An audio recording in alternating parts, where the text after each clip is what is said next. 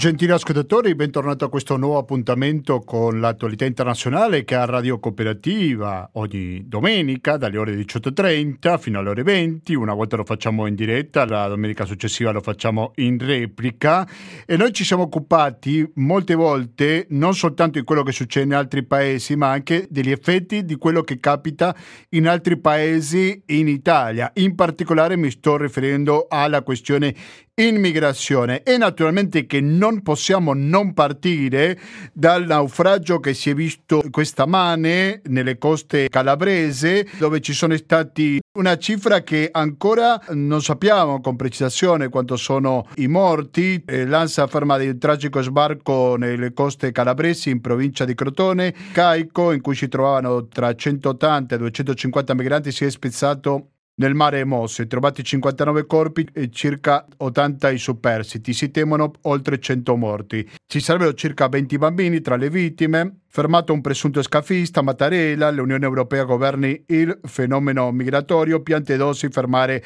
le partenze. Ecco, niente, niente di nuovo purtroppo in questo governo di ultradestra che continua con il discorso del problema sono le partenze, no, il problema sono che loro scappano da una situazione drammatica e sicuramente fermando le partenze non risolve assolutamente niente perché anziché morire in mare muoiono nella propria terra o nel territorio africano, quindi non poteva essere una politica più cieca della realtà realtà. Dunque, però, qua non ne stiamo qua per opinare perché l'opinione del sottoscritto vale meno di zero. Quello che si importa è quello che succede nel territorio in Calabria. Per questo, fra pochissimo proveremo a essere in collegamento in diretta con il sud d'Italia. Questa è una parte, faremo una lunga riflessione a proposito di quello che avevamo in scaletta, perché viene in parte confermato quello che avevamo in programma, però lo sposteremo perché non possiamo non mettere al centro questa tragica informazione che c'è oggi, scusate il mio sfogo, però prima sentivo anche mezzi importantissimi, però una notizia in più, magari la principale, sono partiti dalla questione migratoria e subito dopo che il calcio, lo dice un amante del calcio,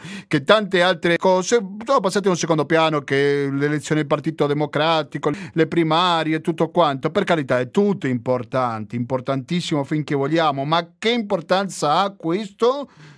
Dinanzi a una tragedia che si sta parlando, che potrebbero essere più di 100 morti. E questa è la domanda che mi faccio. Anche bambini. Nel titolo dell'ANSA, che prima ho saltato, me ne scuso, dice nel naufragio morti due gemellini e un neonato. Borden Lion, raddoppiare i nostri sforzi. Sono parole così logore Parleremo anche della questione dell'Eritrea. L'ultimo collegamento lo faremo per parlare nella Nigeria, perché ieri sono state delle elezioni in Nigeria, troppo presto per dare un risultato definitivo di queste elezioni, per almeno un'idea di come sono andate ce le possiamo fare. Parleremo con una riconosciuta africanista. Una trasmissione molto intensa con tanti ospiti e in nessun momento sentiremo una fastidiosa pubblicità perché abbiamo un conto corrente postale che è il 120 82 301 perché abbiamo il RID bancario, il pago elettronico il contributo con l'associazione Amici di Radio eh, Cooperativa. Quindi questi sono i metodi per aiutarci alla sopravvivenza. Vi ricordo che ci potete sentire attraverso il 92.7 per il Veneto in genere e il www.radiocooperativa.com www.radiocooperativa.org per ascoltarci in streaming dovunque vi troviate. Adesso sentiamo un po' di musica e quando torniamo saremo in collegamento, se tutto va bene, con la Calabria per sentire da prima mano cosa sta succedendo in questi minuti in territorio calabrese.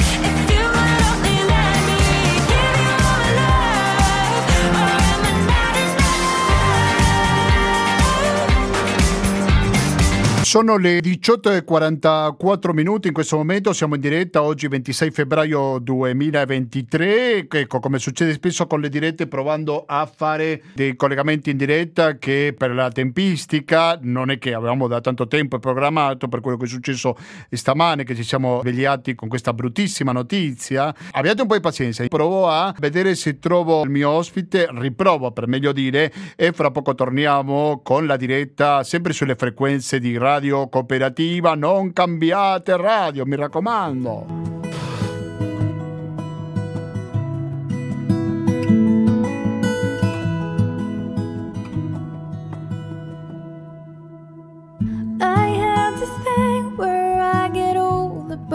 just never wiser.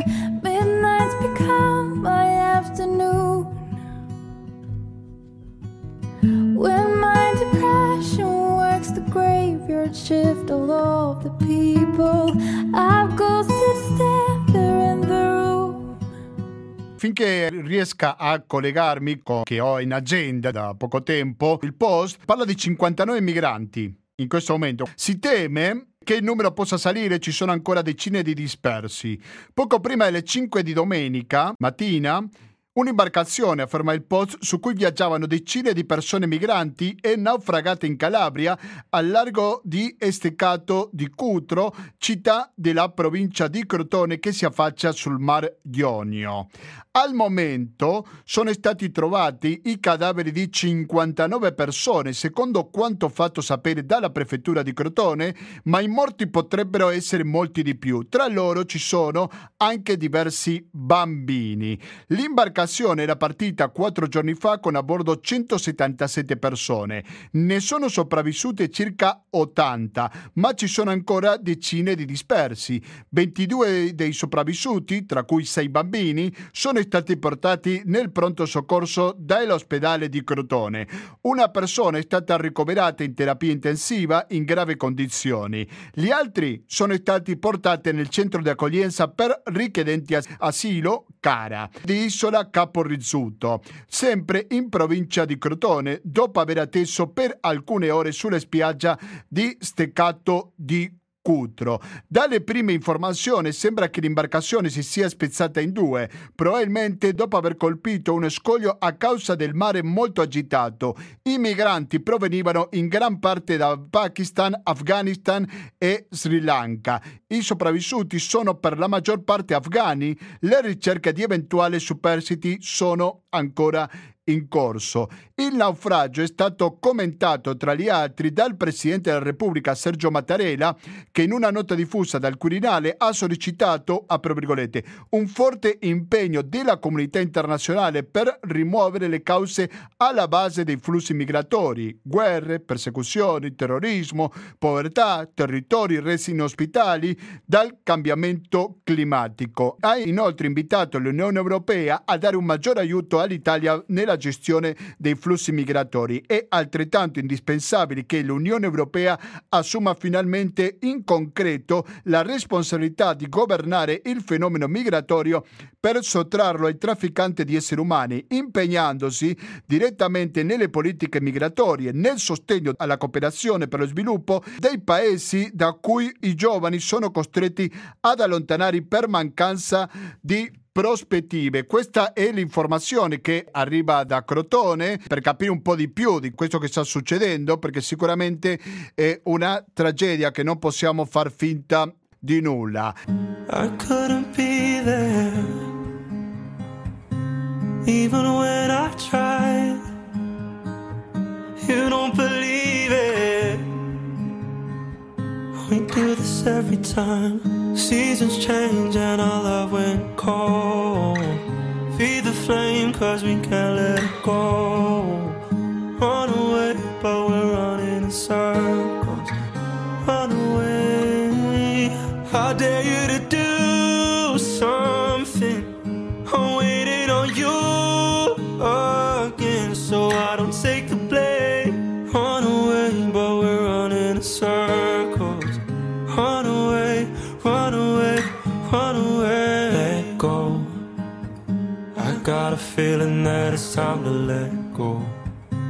Ecco, mi sembra che adesso siamo un po' più fortunati. Penso che posso dare il benvenuto al signor Filippo Sestito. Filippo Sestito, buonasera e benvenuto a Radio Cooperativa. Filippo, mi sente? Sì. Buonasera, grazie mille per la sua disponibilità. Lei è dell'Arci di Crotone, giusto? Sì, esattamente. Lei si trova nei pressi di Crotone, no? Eravamo a Napoli per un convegno dell'Arci, adesso stiamo rientrando verso Crotone, siamo a circa un'ora d'arrivo. Noi stiamo parlando prima della possibilità che superi il centinaio le vittime di questo naufragio, ma lei che informazioni ci può dare al riguardo per piacere? Le, informa- le ultime informazioni che abbiamo sono circa una sessantina di corpi recuperati, eh, una quarantina eh, sono le persone salvate che in questo momento sono o ricoverati in ospedale o nel campo di Sant'Anna, nel Cara, nel centro di prima accoglienza di Sant'Anna di Solo di Capodizuto.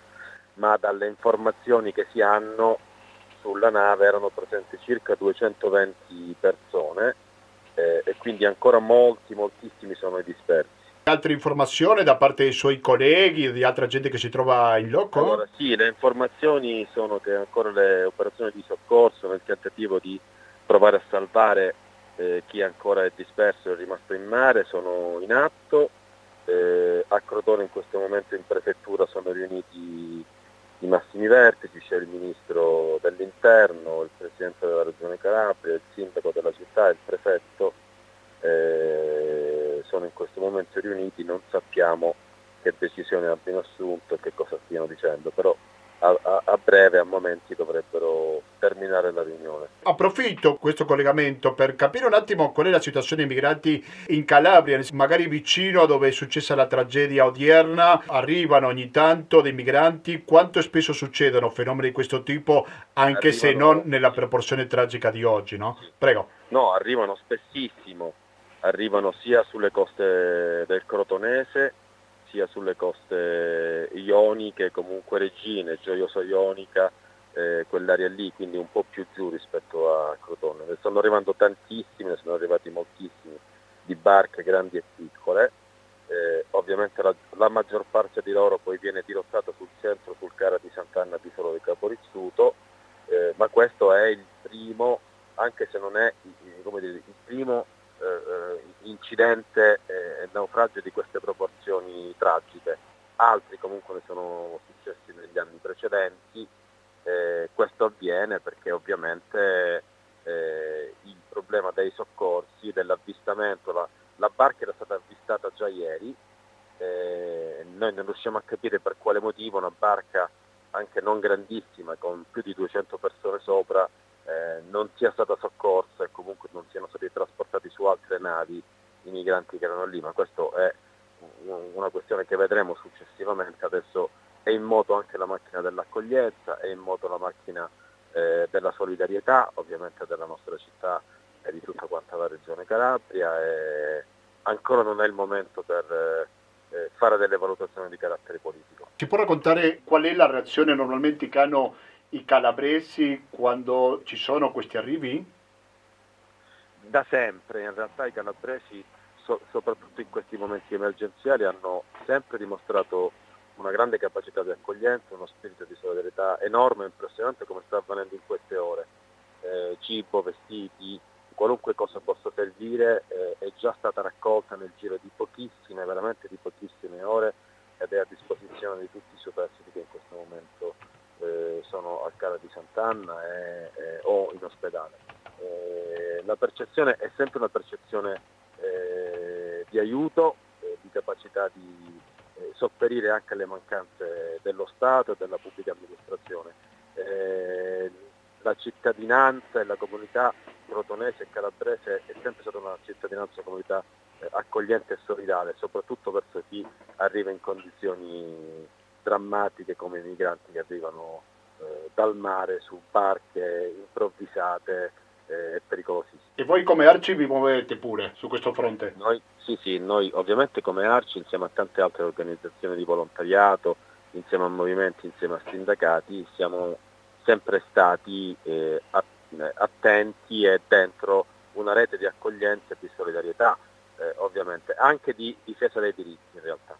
Perché dopo la prima accoglienza e dopo la solidarietà iniziale comunque è, hanno anche bisogno di eh, accompagnamento, di tutela legale, eh, di tutela di supporto amministrativo per tutte le richieste che devono fare. Quindi noi siamo ovviamente insieme ad altri, non da soli, mai da soli. No, eh, in una rete che eh, accoglie, aiuta e in qualche misura protegge donne, uomini e bambini che arrivano da situazioni drammatiche. Vi ricordate altre tragedie di simili proporzioni che si sono viste no, in Calabria? Di simili proporzioni mai, di simili proporzioni mai. Eh, sono annegate eh, alcune persone eh, qualche anno fa, eh, poche per fortuna a dire il vero, eh, una tragedia di queste dimensioni è una tragedia che eh, lascia sgomenti tutti, non si è mai verificata e probabilmente per moltissimi di noi, per tutti quelli che comunque sono in contatto, entrano in relazione con l'immigrazione, con il dolore e con la sofferenza dell'immigrazione, eh, lascerà una traccia duratura. Benissimo, io ringrazio tanto per la sua disponibilità, stiamo parlando di Filippo Sestito, ricordo che è presidente dell'Arci di Crotone e lo ringrazio anche perché l'avevo chiamato due minuti prima di entrare in diretta, eh, così funzionano queste dirette. Grazie e buon lavoro soprattutto Filippo. Grazie, grazie anche, anche a te. Gra- grazie mille. Mi sembra che questa è una tragedia che ci deve portare a fare una riflessione di quanto sta succedendo con i migranti in mare. Allora, quando penso di fare una riflessione con i migranti in mare, penso a una persona che ha tanto tempo che si occupa dei diritti umani pure qui in Italia e che ha un'esperienza sempre con i migranti, anche se da Trieste, stiamo parlando dell'altro estremo, se così si può dire, dell'Italia.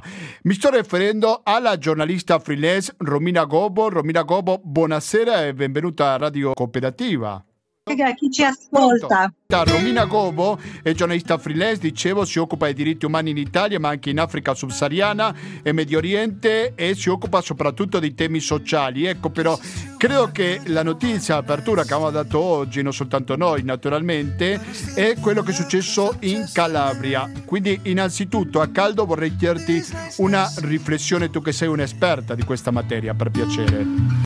Allora, eh, mi permetto di dire che eh, continuiamo ad indignarci per le stesse cose, ma non cambia mai nulla. No?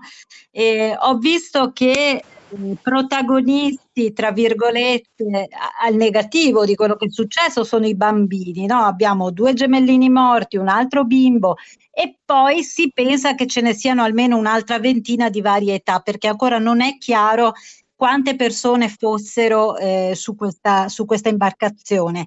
Eh, mi viene da pensare a Aylan Kurdi, non so se ve lo ricordate, no? il bambino sulla spiaggia turca. Ecco, anche in quel caso fotografia, giro del mondo, grande indignazione e poi era il 2015 e, e siamo da capo. Allora, indubbiamente parliamo di una questione enorme, di dimensioni enormi, difficilissima, mettiamocela via, ma il futuro è di eh, persone che camminano, che si spostano per motivi vari, perché è cambiato il mondo, perché ci sono più conflitti, ma anche per problemi climatici, ma anche perché la gente si vuole spostare per migliorare la propria vita. Quindi questo è il futuro. In qualche modo bisognerà cominciare a pensarci, perché qui sembra sempre che appunto passato dove tutti piangono, politici compresi, poi non si va da nessuna parte. Sì, sicuramente. Allora, questa è una tragedia che in piccole proporzioni vediamo pressoché quotidianamente, penso io, soltanto che adesso stiamo parlando di questo evento calabrese soltanto per la quantità di morti, quindi che analisi possiamo fare anche dal punto di vista informativo per quanto riguarda il fenomeno migratorio, per favore? Beh, guarda, bisogna continuare a tenere desta l'attenzione. Come dici te, in questo caso ovviamente molti morti, molti dispersi e come sappiamo mediaticamente quando i numeri sono elevati la cosa diventa, diventa più interessante. Io però direi che bisogna andare invece a guardare nel dettaglio, cioè ci dobbiamo ricordare che davanti a tutti, cioè in quest- tutti questi numeri sono dei volti, sono delle persone e bisogna ricostruire le storie, secondo secondo me, perché è poi quello che ci colpisce, no? E, ehm, mh, abbiamo varie rotte, no? E abbiamo visto di tutto, il Mediterraneo ormai è un cimitero, no? Ci sono molte madri che cercano i figli che non sanno se sono riusciti ad approdare da qualche parte, se sono sotto l'acqua.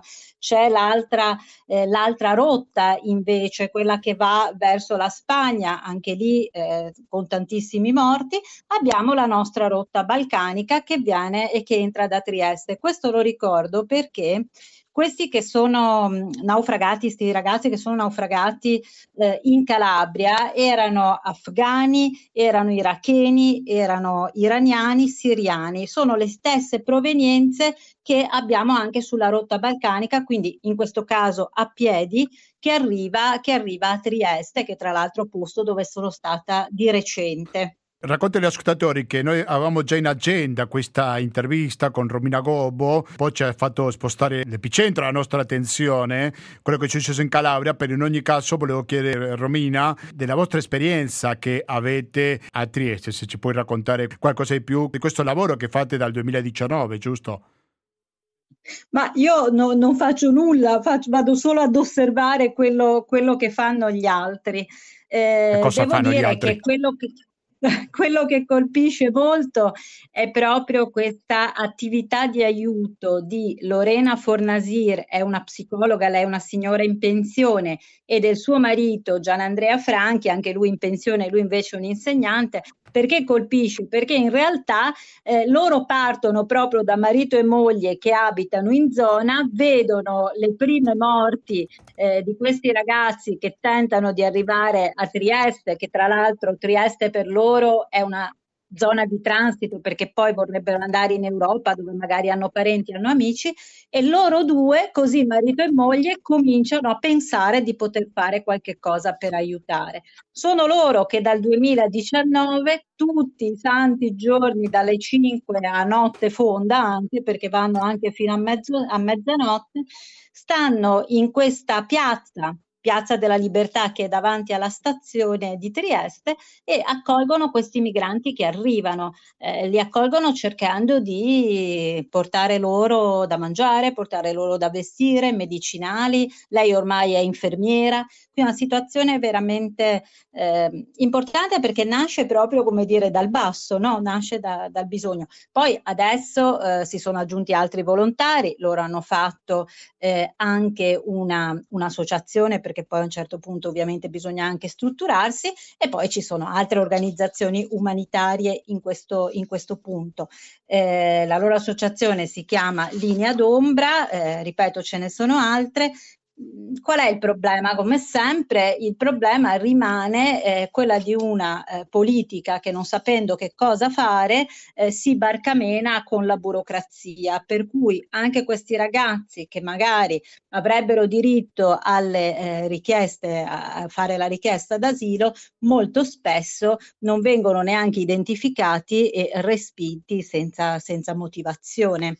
Allora, queste cose qui, tra l'altro, questo tipo di respingimento che viene fatto dalla polizia hanno anche un nome, sono state chiamate, sono operazioni che sono state definite riammissioni informali, definite proprio dal Ministero dell'Interno.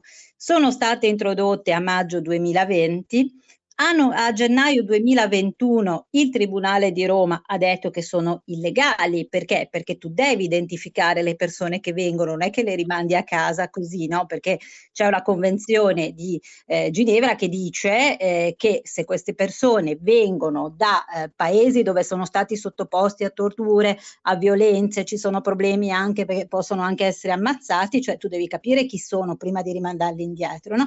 Comunque, dopo l'istanza del Tribunale di Roma c'è una sospensione fino a novembre 2022, eh, piante dosi le ha riattivate, adesso non si capisce bene che cosa succede perché poi anche qui eh, sulla carta magari non viene messo ma si fanno sulla parola e quindi è molto nebuloso, eh? questo è il grosso problema in realtà. Il governo sempre dà la colpa agli scafisti di queste tragedie e che tutto si risolverebbe se non li facessero partire. Tu come allora, contesti guarda. questa frase, se la vuoi contestare naturalmente? Ma eh, sai, non è una questione di contestare, il problema è questo. Allora, io conosco molto bene l'Africa subsahariana, la zona del Sahel. La zona del Sahel è una zona dove tu non puoi entrare perché c'è un misto di criminalità organizzata e terrorismo islamista terribile. Bene, questi signori che cosa fanno? Questi signori ovviamente hanno bisogno di denaro e quindi usano le persone, quindi tratta delle persone, droga, tutto quello che c'è. Questo per dire che parliamo di persone che arrivano da un territorio fortemente instabile. Normalmente arrivano in Libia e si imbarcano qui. Chi trovano? Trovano questi scafisti che chiedono loro soldi, che normalmente sono l'ultimo anello della catena, perché di fatto sono st- disgraziati più o meno tanto quanto. No? Quindi io non dico che non ci deve essere ovviamente una punizione dello scafista, ci mancherebbe, ma diciamoci la verità, questo qui è un altro disgraziato, c'è qualcosa di molto più grosso a monte, senza contare che la Libia, vabbè, con chi è che vai poi a fare degli accordi? No? Perché oggi la Meloni ha detto noi eh, cercheremo come governo di continuare ad impedire le partenze mettendoci d'accordo con gli stati di provenienza. La Libia è un stato nel caos totale, cioè con chi è che ti metti d'accordo? Punto di domanda. Ma qualora riuscissi a trovare questo utopico, chiamiamolo così, accordo, si risolverebbe la questione? No, non si risolverebbe la questione perché, come ti ripeto, stiamo parlando di persone che vengono da territori con grossissimi problemi. Adesso ho citato il terrorismo di tutta questa parte del Sahel che arriva fino al Burkina Faso, ma poi a sud, eh, ma poi ci sono grosse problematiche di corruzione, di disoccupazione, cioè eh, mettiamocela via, sti ragazzi vengono via perché non hanno nessun altro tipo di, di, di, di opportunità. Teniamo presente che parliamo di un continente dove la maggior parte della popolazione è giovanissima. Il Burkina Faso, la maggior parte della popolazione sono sotto i 15 anni. È chiaro che hanno, che cosa fanno? Se rimangono, l'opportunità è quella di essere praticamente reclutati dai terroristi che gli mettono quattro soldi in mano che loro non hanno mai visto, oppure se invece vogliono tentare una vita davvero migliore, vengono via. Di solito famiglia, amici, eccetera, fanno la colletta per dare quei 4-5 mila euro più o meno che servono per prendere l'imbarcazione e chi mandano via? Mandano via il ragazzo giovane fisicamente più forte perché sperano che ce la faccia davvero. Quando si dice non arrivano donne e bambini o ne arrivano meno, è perché nella scelta si manda via il più forte, cioè anche quelli che vengono a piedi dalla rotta balcanica non potrebbero essere persone di 70 anni, chiaramente, no? Cioè. Tu che ti sei occupato anche migranti che arrivano dalla rotta balcanica, punto di comune e punto di divergenza rispetto a quelli che arrivano via mare, no? come quelli che sono naufragati stamane. Ma sai, eh, punto in comune, punto in comune comunque arrivano delle persone che hanno patito, che hanno sofferto, eh, probabilmente con delle sofferenze, se proprio vogliamo fare una differenza dal punto di vista fisico, cioè eh, diciamo che chi viene magari nell'imbarcazione soffre la fame, soffre il freddo, soffre perché non riesce a bere, chi viene a piedi ovviamente in aggiunta a questo ha delle ferite pazzesche sui piedi, infatti una de- de- delle grandi attività che impegnano i volontari è quello di sistemare le piaghe dei piedi. E poi eh, l'altro grande problema è quello delle torture. Allora, la rotta balcanica attraversa Grecia, Macedonia, Serbia, Ungheria, Bosnia, Croazia, Slovenia, poi arriva appunto eh, in Italia. Eh, sono territori, sono paesi che non ci vanno molto per il sottile, eh? per cui è arrivato adesso proprio in questi giorni su un ragazzino di 14 anni, quindi 14 anni vuol dire un bambino, respinto in Grecia, ha tentato di venire dalla Bulgaria, qui è stato picchiato, poi è stato arrestato, è arrivato con, i, con le dita dei piedi semicongelate. La Croazia non va per il sottile. Io ho visto un altro immigrato che sta qui, immigrante che sta qui un po' da, da, da, un po' e che è stato proprio preso come un figlio da eh, Lorena e Gianandrea. Lui è Umar Umar, ha una gamba che praticamente è come se fosse in cancrena perché ha preso dalla polizia croata tantissime scosse elettriche. Quindi siamo a, a questo livello, cioè di gente torturata. Qui parliamo davvero di diritti umani e io dico sempre che la storia ce ne chiederà, insomma, no? ci darà le responsabilità e ci chiederà perché. Siete all'ascolto di Radio Cooperativa, siamo in collegamento con Romina Gobo, giornalista, esperta nelle questioni migratorie e diritti umani. Tu che conosci profondamente il Sahel, va ricordato che molti di questi migranti sono migranti interni anche agli stessi paesi e anche di altri paesi sempre africani, quelli che arrivano in Europa solo in minima parte. È giusto quello che sto dicendo? Prego. Guarda, hai ragione, hai fatto bene a dirlo, perché eh, anche qui quando c'era quel periodo che scappavano anche dalla Tunisia perché ci sono state le cosiddette rivoluzioni arabe, eccetera, eh, qui i titoli dei giornali erano invasione, invasione, invasione. Allora, noi non abbiamo assolutamente idea di che cosa voglia dire quando succede qualcosa nei paesi africani. Ero in Sud Sudan, è scoppiata una piccola rivolta etnica, nel giro di qualche ora 70-80 mila persone persone si stavano spostando, quindi sono gli sfollati perché sono appunto quelli interni, no? E sostanzialmente i confini dei vari stati africani sono sempre dei campi di sfollati perché ero in Uganda a gennaio e anche qui al confine con il Congo abbiamo i campi di chi scappa dal Congo che è in una situazione terribile. Ero in Burkina Faso l'anno scorso e al confine col Mali campi appunto di sfollati perché il Mali è devastato dal terrorismo islamico, la gente scappa. Quindi questa è la situazione. I nostri numeri sono molto più bassi di quello che succede nel resto del mondo. Eh?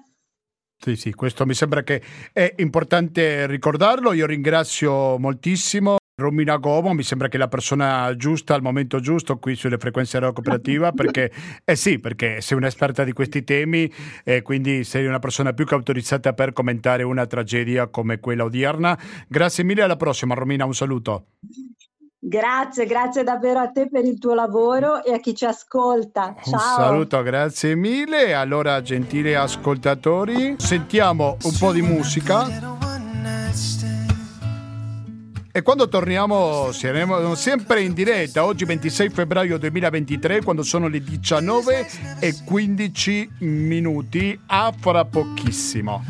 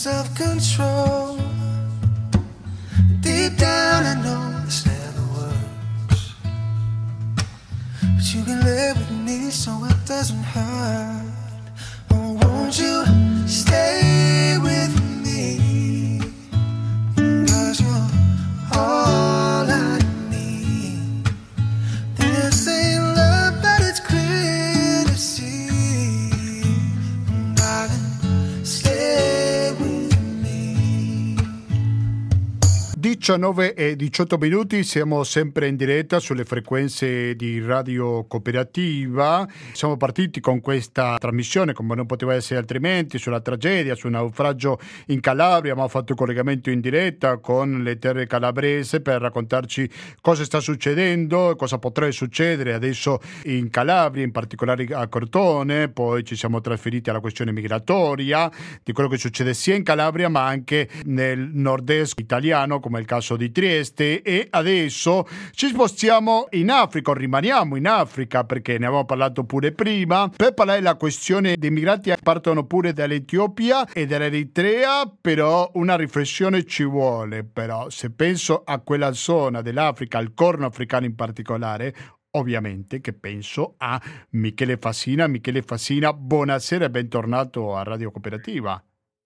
Buonasera a te e a tutti gli ascoltatori e ascoltatrici di Radio Cooperativa. Grazie, Grazie mille Michele, ti chiederò gentilmente se puoi parlare un pochino più alto, ti sento un po' basso. Allora vorrei chiederti innanzitutto, prima di partire con gli argomenti che avevamo in programma, una riflessione a proposito di quello che è successo stamane a Crotone, per piacere. Ma al di là del cordoglio per questa ennesima tragedia uh, in mare, eh, noi, fra l'altro, nel Corno d'Africa, uh, a partire dal, ancora dal 2013, c'è stata più volte no? questa, questa, questa, questa tragedia che si ripete nel tempo.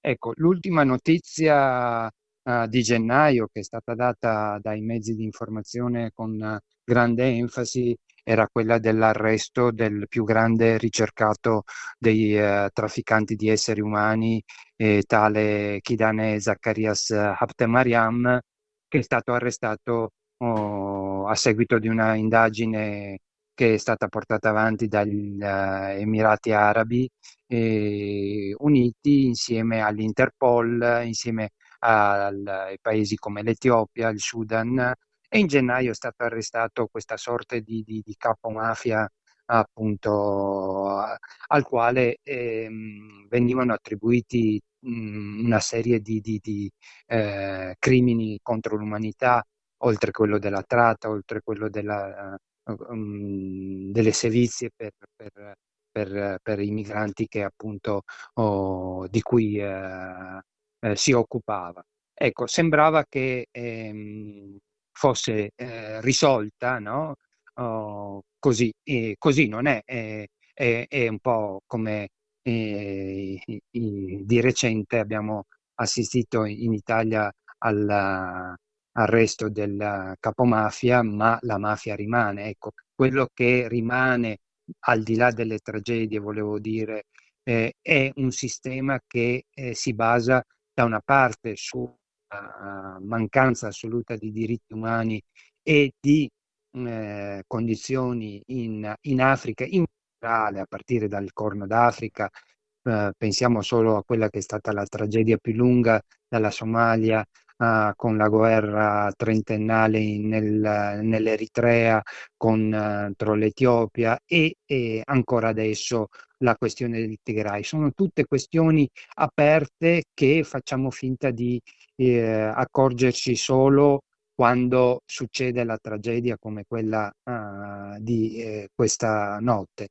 Eh, in realtà sono processi che vanno secondo me, eh, radicalmente eh, contrastati eh, con un eh, cambio di paradigma di quello che è lo sviluppo, di quelli che sono eh, i diritti umani, di quelli che sono i rapporti soprattutto con l'Africa. Ecco, mh, mm, prendo a prestito oh, questa recente, recentissima, anzi, eh, visita da uh, eh, parte di Abiy Ahmed, il primo ministro etiope, eh, con uh, il nostro, la nostro primo ministro uh, Meloni eh, di recente. Si è parlato anche di questo, ovviamente si è parlato più di eh, cooperazione economica, di stabilità del Corno d'Africa, degli accordi eh, di pace che sono state, eh, gli accordi di, de, per il cessate il, il, fuoco che sono stati avviati in uh, Sudafrica uh, a gennaio. Uh, oggi tiene ancora la tregua il cessate il fuoco in Tigray, ma ci sono oltre a 600.000 morti, oltre 2 milioni di profughi sfollati Ecco, questo per collegarci a quelle che sono no, le riflessioni che faceva anche la nostra uh, giornalista, che eh, di, questo, di questo bisogna occuparsene, ma occuparsene seriamente, perché eh, l'immigrazione è un... Uh, vi, vi, mm, ha, ha, ha, varie sfaccettature, da quelle eh, prettamente politiche, da quelle eh, prettamente come, dire, eh, come quella uh, eh, del, del, Tigray a seguito di, di, di, di una guerra, ma eh, anche a, a, seguito di carestie, di mutamenti climatici, di eh, mancanza di eh, sviluppo. Quindi ci sono varie questioni che vanno o, o trattate eh, contemporaneamente. E in questo io credo che eh, la Meloni, eh, la nostra primo ministro, parlava di un grande piano oh, per l'Africa, un nuovo piano oh, Mattei che è basato sulla cooperazione eh, tra le, una, un secolo dopo, anche qui eh, per ricordare anche la storia uh, uh, del, dell'Italia e dell'Etiopia, del Corno d'Africa in generale, dell'Eritrea.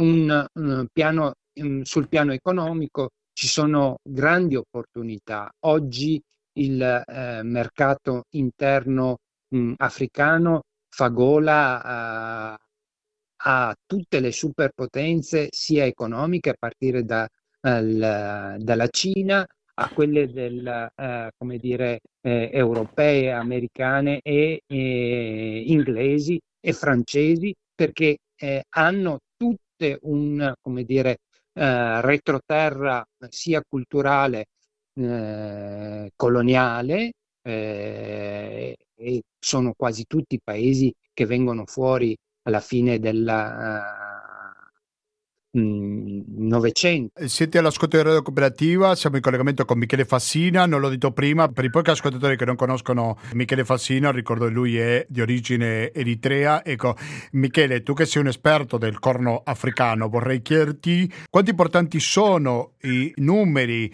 di chi parte dal corno africano nel contesto dell'immigrazione africana in generale. Quindi che ruolo occupa il corno africano in questo spostamento di persone?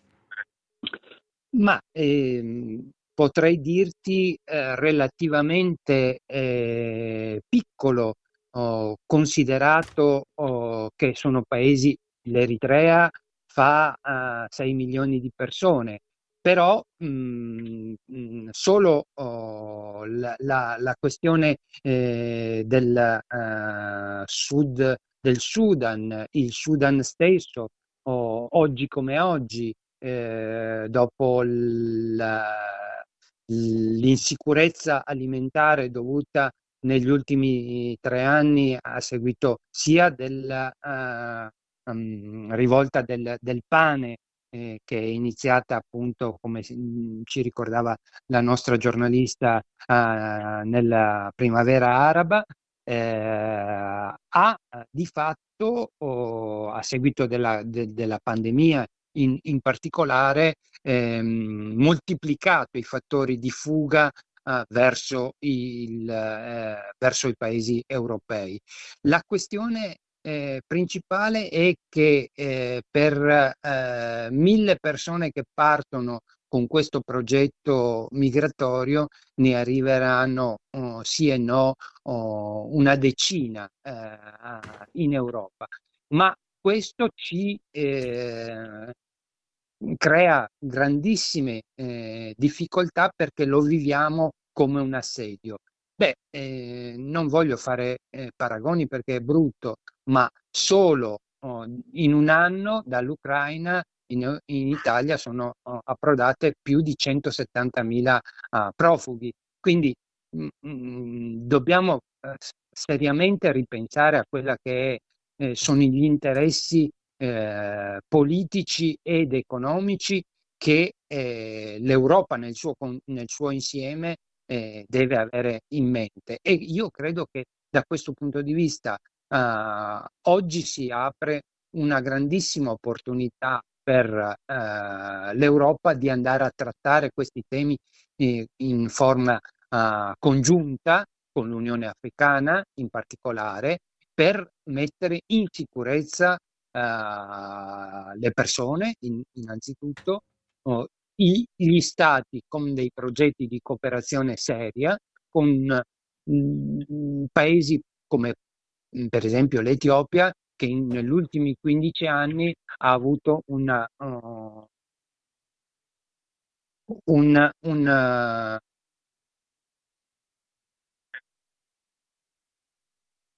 abbiamo, abbiamo avuto uno sviluppo oh, economico del 10%, tanto da attrarre eh, grandi gruppi eh, industriali cinesi come quello della Huajian, eh, una ditta, una multi, um, appunto una, una ditta uh, cinese che occupa uh, ad Addis Abeba 5.000 operai nel settore calzaturiero. Il protagonismo no? della Cina è sempre maggiore in Africa, questo mi sembra che è abbastanza palese, no? sotto gli occhi di tutti. Ma anche l'Africa, eh, da questo punto di vista, se eh, come dire, considerata nel, eh, ade- parlavamo appunto nello specifico dell'Etiopia. L'Etiopia oggi è il più grande hub eh, del centro Africa e vuole portare, mm, come dire, eh, la, la, la, l'Unione Europea a ehm, essere stabile ad Addis Abeba, che è la capitale, con una, città che sta pullulando di grattacieli, di grandissimi investimenti internazionali. C'è una ditta francese che eh, sta uh, usufruendo di, eh, del cosiddetto land grabbing eh, in eh, intere eh, eh, zone rurali che vengono, come dire, eh, fatte sgomberare dai, dagli abitanti per essere messe a dimora di piantagioni di vigneti. La più grande mh, industria vitivinicola per il mercato interno africano, eh, oltre a quello oh, sudafricano, si sta uh, uh, prospettando proprio oh, in, in, Etiopia, a cura di una grande multinazionale francese che sta impiantando il uh, famoso oh, vino francese, il Bordeaux, e, e il rosé con il eh, i vitigni più amabili, eh, amati molto dal palati più eh, delicati delle, sì. del genere eh, femminile sì. e in particolare dei mercati eh, eh, del sud-est asiatico. Sicuramente. crescita da sì. un punto di vista anche del, del, del, dei consumi interni. Cioè, sicuramente bisogna capire quanta consapevolezza c'è della produzione di questi prodotti. Io ringrazio veramente Michele Fassina, di origine eritrea, lo ricordo, grazie mille e anche per la riflessione a proposito di quello che è successo oggi a Crotone e alla prossima Michele. Grazie a voi, eh, eh speriamo di avere più tempo per eh, ragionare. È un tema molto caro a questa puntata, la faremo sicuramente Michele, un abbraccio. Grazie a voi. Grazie. Oggi ci stiamo dedicando soprattutto all'Africa a proposito di questo naufragio, ma anche quello che è successo in Calabria. E se penso all'Africa, molto spesso mi viene in mente un sito molto interessante, direi per essere informato di questo continente, che è Africa Express, africa-express.info, per fare una riflessione da parte di una persona che l'Africa la conosce molto, ma molto bene e che siamo in collegamento con la vice direttrice di questo questo sito web che è Cornelia Tuegels. Cornelia Tuegels, buonasera e bentornata a Radio Cooperativa. Buonasera a te e buonasera al tuo pubblico Buona... e grazie di dedicare un po' di tempo al Sempre. continente africano, sì, così caro a molti. Sì. Noi avevamo programmato di parlare per la questione della Nigeria, ma naturalmente che quello che è successo in Calabria ha sconvolto un po' tutto, tutto quello che sia l'informazione che avevamo in programma. Cornelia Tuegas, tu che segui da sempre la questione migratoria, che riflessione possiamo fare a proposito di questa tragedia, gentilmente? Allora, mi ricorda 3 ottobre 2013. Eh sì. Oltre Brava. 300 persone annegate sull'isola di Coniglio, vicino a Lampedusa. C'è stato un defilé di politici europei. Allora il nostro presidente del Consiglio, Ralletta, è arrivato viso sconvolto e con voce emozionata ha detto non succederà mai più. E questo mai più è durato un soffio un soffio. E subito dopo avevano messo a disposizione imbarcazioni della nostra Guardia Costiera per salvare i migranti che partivano dalla Libia. E la situazione era un pochettino migliorata. Poi eh, hanno visto che questo soccorso era molto costoso, hanno smesso per proprio questioni economiche. Ma non succederà mai più. È entrato nel dimenticatoio. Le altre persone hanno un valore relativo per noi che viviamo qui. Eh, ed è, il tutto è peggiorato da quando eh, il mondo occidentale è entrato in una grave crisi economica. Se prima eh, il razzismo c'era ma si tollerava, e per me la parola tolleranza è una parolaccia, mi associo in questo senso a Goethe che diceva, eh, scusate, eh, ma ci tengo a fare questa citazione. La tolleranza è una parolaccia, si usa soltanto, si dovrebbe usare in un periodo di transizione per arrivare al rispetto reciproco. Ora non abbiamo né, né il periodo di transizione né il rispetto reciproco. Prima gli italiani e ora qualcuno piange magari per tutti questi morti, si piange soprattutto per i bambini che hanno perso la vita in questo terrificante ennesimo naufragio. Ma le lacrime sono nostre per mettere a posto la nostra coscienza.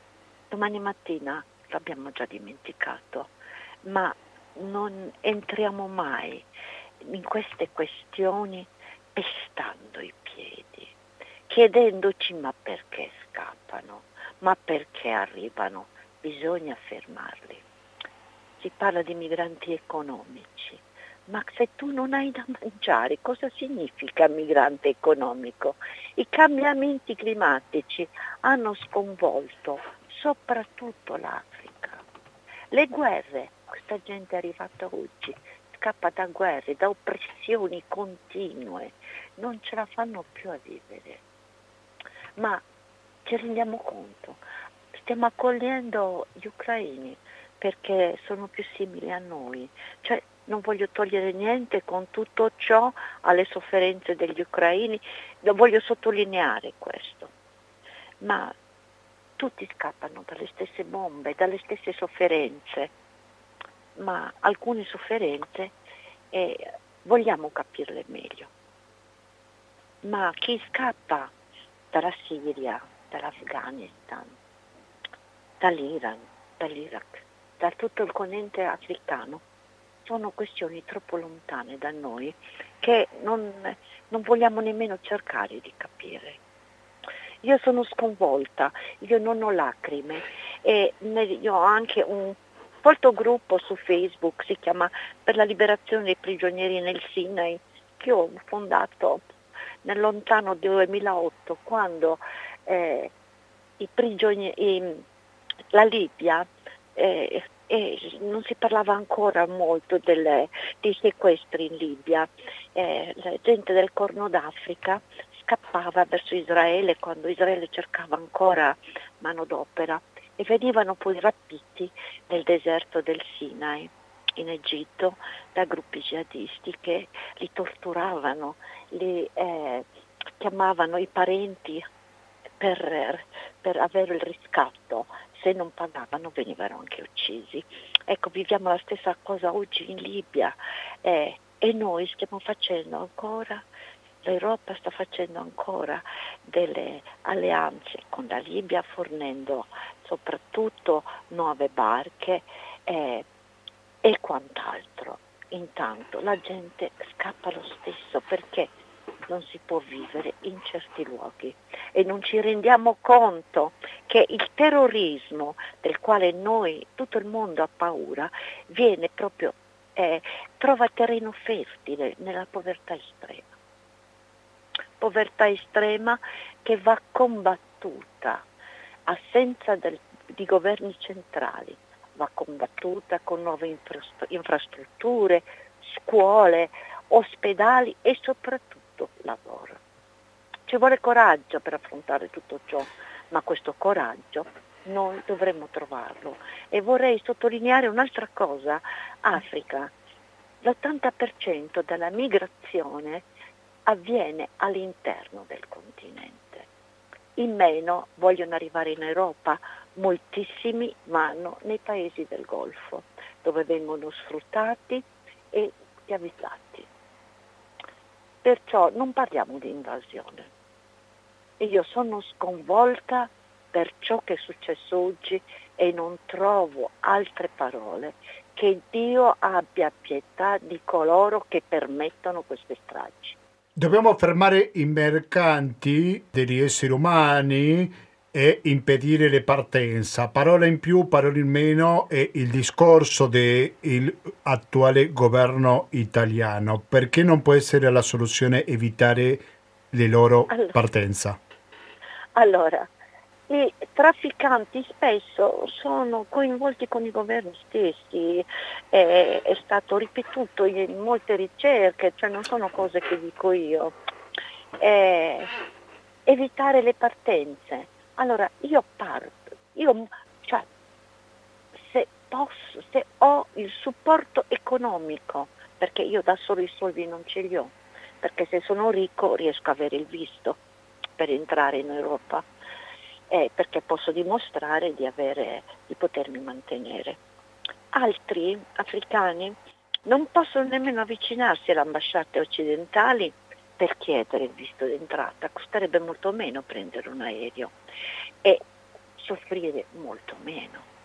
Cioè chi arriva dalla Libia, ma in tantissimi hanno, portano i segni di tortura sul corpo, molte donne cioè gran parte delle donne vengono violentate in Libia e spesso il bimbo che portano il grembo è frutto di violenza, eppure lo tengono, lo amano ugualmente come, loro, come se fosse frutto di un'unione d'amore, perché il figlio rappresenta il futuro, un futuro migliore. E vorrei concludere questo, non è evitare le pattuglie, partenze, riportando in Libia, riportando nuove sofferenze, perché riportarli a casa loro è non sempre la soluzione ideale, perché vengono esclusi spesso dalla loro comunità in quanto considerati dei falliti. E ricomincia, diventano poi spesso e volentieri anche loro dei criminali, perché per sopravvivere devono pur fare qualche cosa. Non voglio giustificare il criminale, ma per avere un tozzo di pane diventano spesso dei criminali. E perché eh, il loro Stato, il loro governo non riesce a dargli garanzie di un futuro. È anche vero che noi non riusciamo a dare garanzie di futuro ai nostri figli né chi arriva, bisogna fare però uno sforzo perché insieme si può. Io chiedo questo, è un mondo migliore è possibile se tutti quanti lo desideriamo. Sar- sembrano parole fatte, ma io ci credo davvero.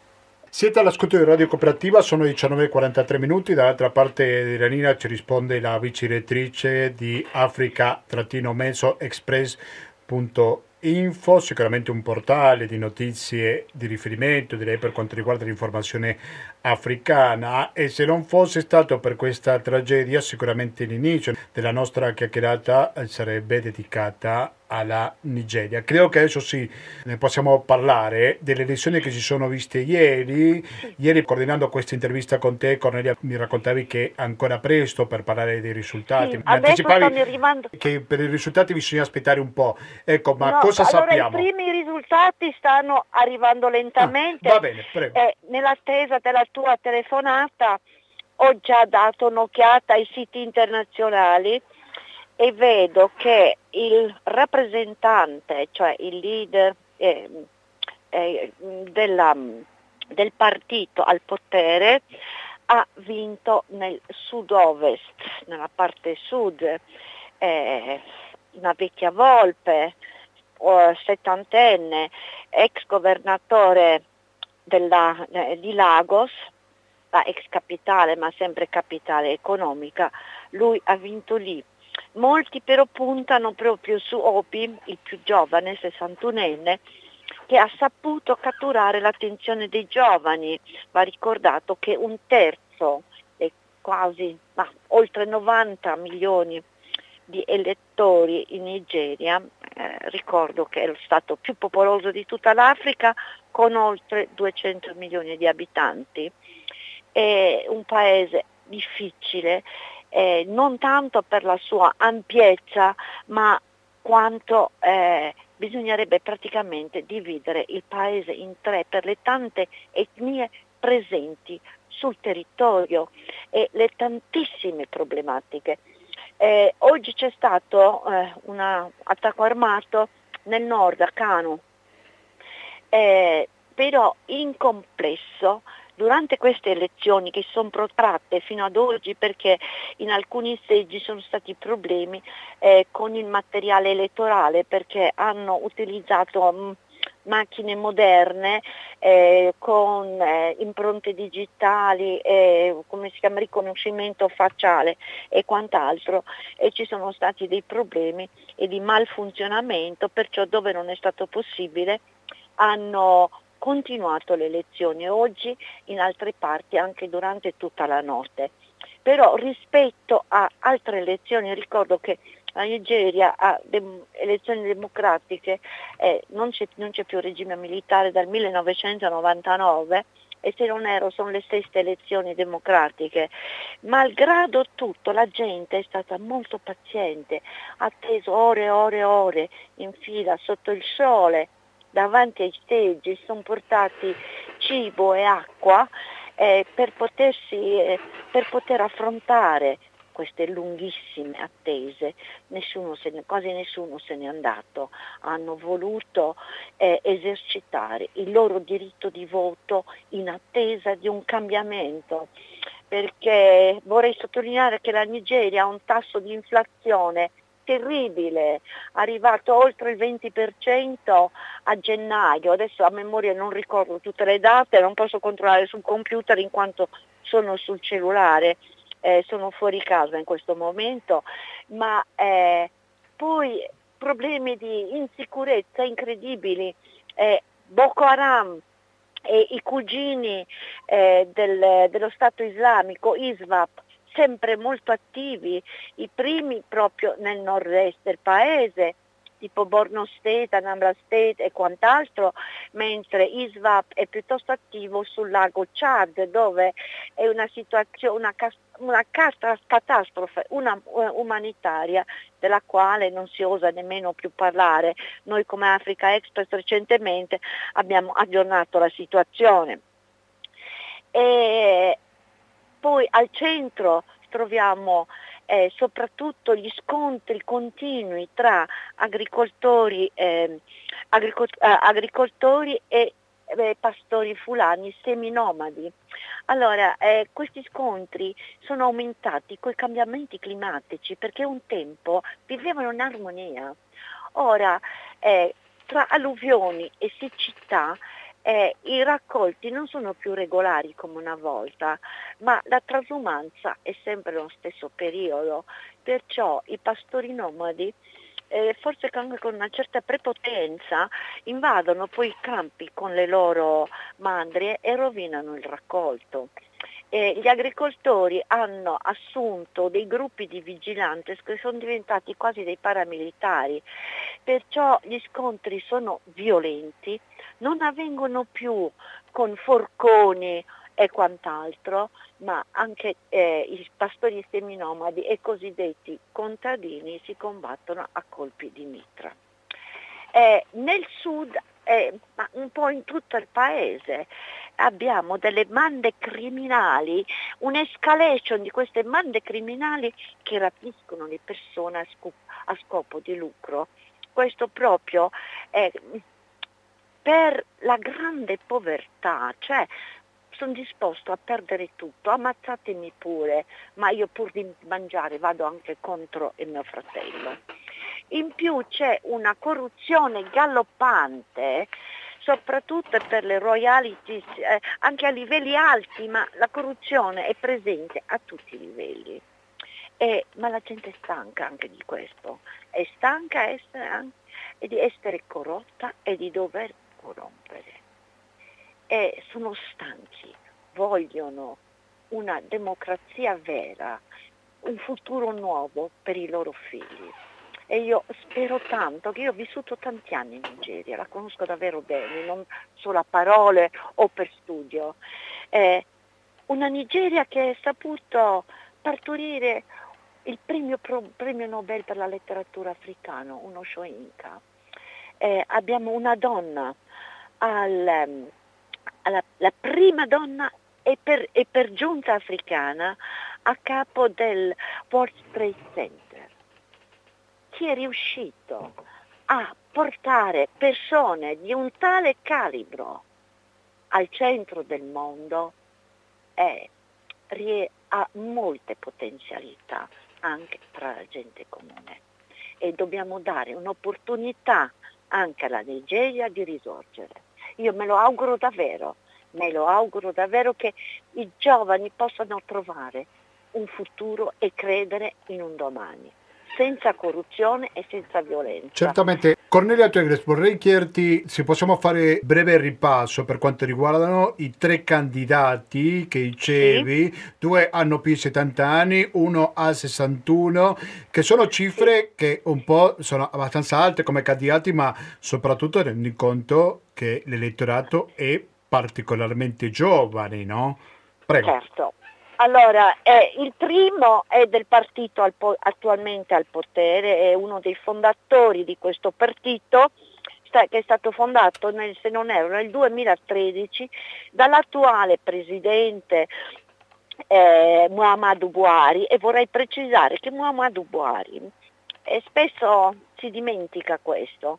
Sì, è stato adesso al potere per due mandati, eletto democraticamente ma è già stato al potere nell'83 a capo della giunta militare che ha, che ha, fatto un colpo di Stato il 31 dicembre 1983 e io proprio, abitavo proprio a Lagos in quel periodo. E lui è diventato presidente della giunta militare, il suo potere è, è durato un anno e mezzo perché poi nel, nel luglio, nell'estate, non ricordo esattamente la data, dell'85 è stato rovesciato questo governo militare e ne è sopraggiunto un altro. E così siamo andati avanti per anni, per decenni. E dal 99 finalmente c'è un eh, nuovo governo, ci sono i governi, diversi eh, governi democratici che si sono succeduti, più o meno fallimentari, che non hanno portato benessere soprattutto alla popolazione. Il secondo è è, è il più grande di tutti, è, è, mm, se non erro è candidato per la sesta volta alla presidenza, è a capo del maggiore partito dell'opposizione, è un fulani del centro, come prima dicevo i fulani sono per lo più pastori seminomadi, e vivono al centro della Nigeria, ma ovviamente non tutti i fulani sono pastori. Lui è stato vicepresidente eh, della Nigeria e si fa forte di questo suo mandato di vicepresidenza eh, in quanto era riuscito allora a fare delle riforme importanti che vorrebbe attuare anche oggi. E poi abbiamo il giovane Obi che è stato due volte governatore dell'Anambra State eh, sono tutti quanti, i tre sono multimilionari se non miliardari, in un modo o nell'altro si sono arricchiti, chi con uno, chi con una cosa, chi con altra. Eh, ovviamente tutti respingono le accuse, ma il giovane, tra virgolette, Obi viene persino nominato nei, così, nei famosi Pandora Papers e, e io sono riuscita a trovare anche il suo nome. Eh, insomma, nessuno è innocente, ma vediamo chi sarà il vincitore e che come affronteranno questa situazione. Ovviamente nessuno dite di tre ha la bacchetta magica, vorrei sottolineare questo, non è che chiunque possa vincere riesca ad arrivare a un cambiamento in poco tempo e vediamo anche come i mercati accoglieranno il vincitore e come accoglieranno quale vincitore. E la Nigeria non è più il primo produttore di petrolio in Africa, ha passato lo scettro alla, all'Angola. Attualmente l'Angola è il primo produttore eh, di petrolio in Africa. Però per quanto riguarda i sondaggi, si sono fatti, abbiamo una idea di chi potrebbe... Allora, Ascolta, i sondaggi sono sempre un pochino di parte, soprattutto in Africa bisogna stare molto attenti perché tanti hanno paura di esprimersi, eh, non vogliono parlare non, oppure non dicono la verità. Però eh, ieri io vedevo uno schema della CNN, però parlo di ieri, che davano in testa Obi. Eh, non so, io non voglio esprimermi in merito perché tutto può essere in questo momento e poi essere rovesciato con i risultati finali.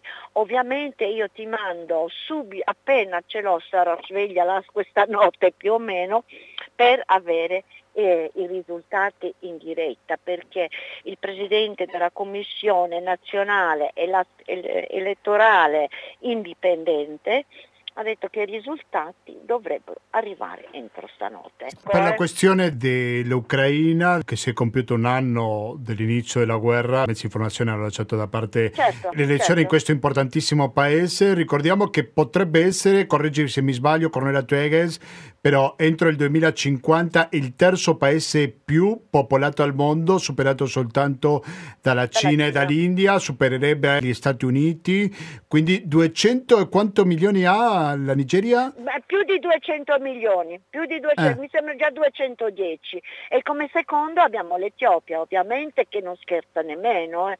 anche lì eh, il boom demografico è importante, eh, ci sono queste esplos- esplosioni demografiche ma perché? Perché i figli, figli sono il futuro dei vecchi, sono la, la pensione degli anziani genitori, in quanto soprattutto nelle zone rurali non ci sono casse pensionistiche o quant'altro, il futuro dei vecchi è in mano ai figli che li mantengono. E più figli ci sono, soprattutto figli maschi, più si possono mantenere. Però ricordiamoci anche che con la situazione gravissima che troviamo in quasi tutta l'Africa in questo momento, sono in grande aumento eh, i, i, matrimoni forzati precoci, perché pur di avere una bocca in meno da sfamare, le famiglie sono disposte a dare in sposa anche bambine di 8-10 anni. Ecco. E sì, non è questo che il mondo è, nostro, è, un mondo che noi dobbiamo eh, consegnare ai posteri. Certamente, ti sentivo Penso perfettamente. che fa- di aver fatto un quadro abbastanza completo per quanto concerne sia il naufragio che è collegato alle, a tutta la situazione che troviamo adesso collegati questi Ti faccio la stessa domanda che facevo prima, prima di salutarci Cornelia. Di quelli che arrivano dall'Africa in Europa, quanti sì. di questi sono nigeriani? Tanto per farci una idea. Ma, ascolta, ne stanno scappando meno adesso e molti sono fermi. Eh, una volta erano tra i primi ad arrivare, ora abbiamo molti, molti più arrivi eh, dal, dall'Africa mediterranea, Ho capito. Tunisia, Algeria, Benissimo. moltissimi, Benissimo. perché anche lì la situazione è catastrofica. Certamente. E voglio anche sottolineare, eh, i tunisini e algerini scappano, ma i loro governi sono terribilmente razzisti nei confronti eh, dei migranti subsahariani che cercano, eh, l'africano sì. Pascoli verdi altrove, cioè cercano lavoro anche in Tunisia, in Algeria, Certamente. oppure sono par- porti di partenza e soprattutto il Marocco per eh, la rotta atlantica per arrivare in Spagna. Eh sì. Quella un'altra rotta sicuramente importante. Io ringrazio tanto, tanto Cornelia Tueges, lo ricordo, vice direttrice di un sito che da sempre consigliamo, il www.africa-mezzo express con due S, lo ricordo.info per essere aggiornati anche di questa elezione di cui abbiamo parlato sì, in Nigeria. Abbiamo fatto due articoli, ne abbiamo sì, fatto uno ne visto. Eh, sabato, eh, eh, venerdì notte e uno ieri notte. uno ieri notte sicuramente usciranno altri per questa importantissima elezione. Grazie sì. e alla prossima. Buon lavoro soprattutto Cornelia. Grazie, grazie Gustavo e grazie agli ascoltatori e vi auguro una buona settimana e mi raccomando riflettete e pestate i piedi grazie. per i morti in mare. Sicuramente. Ci concernono Sic- perché sì. sono esseri umani come tu e io. Sicuramente. Buona serata a tutti. Buona grazie. serata. Grazie mille. Grazie a te. A presto. A presto. Eh sì, ho dovuto salutare Cornelia Tegler perché già sono le 20 e un minuto da questo istante. E concludiamo questa puntata molto intensa, direi, con tantissimi ospiti. Ci siamo concentrati con la notizia del naufragio nelle coste della Calabria e con la Calabria ci siamo collegati in diretta. È stato il primo dei collegamenti che Radio Cooperativa ha fatto quest'oggi. E lo abbiamo fatto grazie a che voi contribuite con questa emittente attraverso il conto corrente postale, attraverso il RID bancario, attraverso il pago elettronico, attraverso il contributo con l'associazione Amici di Radio Cooperativa. Se volete comunicarvi con noi durante la settimana usiamo la stessa mail che quella di Latinoamericano, la trasmissione dedicata all'America Latina che va in onda ogni giovedì dalle 19.10 in diretta, ovvero latinoamericando-gmail.com. Ripeto, latinoamericando-gmail.com. Adesso noi ci salutiamo, per voi guai a cambiare frequenza perché fra meno di 10 minuti inizierà una nuova edizione di Materiale Resistente e poi dalle 21.50 fino alla mezzanotte sentiremo una replica di Pensieri e Parole, dopodiché le repliche di tutta la giornata di oggi, 26 febbraio 2023. Da Gustavo Claro non mi resta più che salutarvi e come dicevo poc'anzi noi ci risentiamo per una nuova diretta sull'America Latina giovedì dalle ore 19.10. Grazie e alla prossima!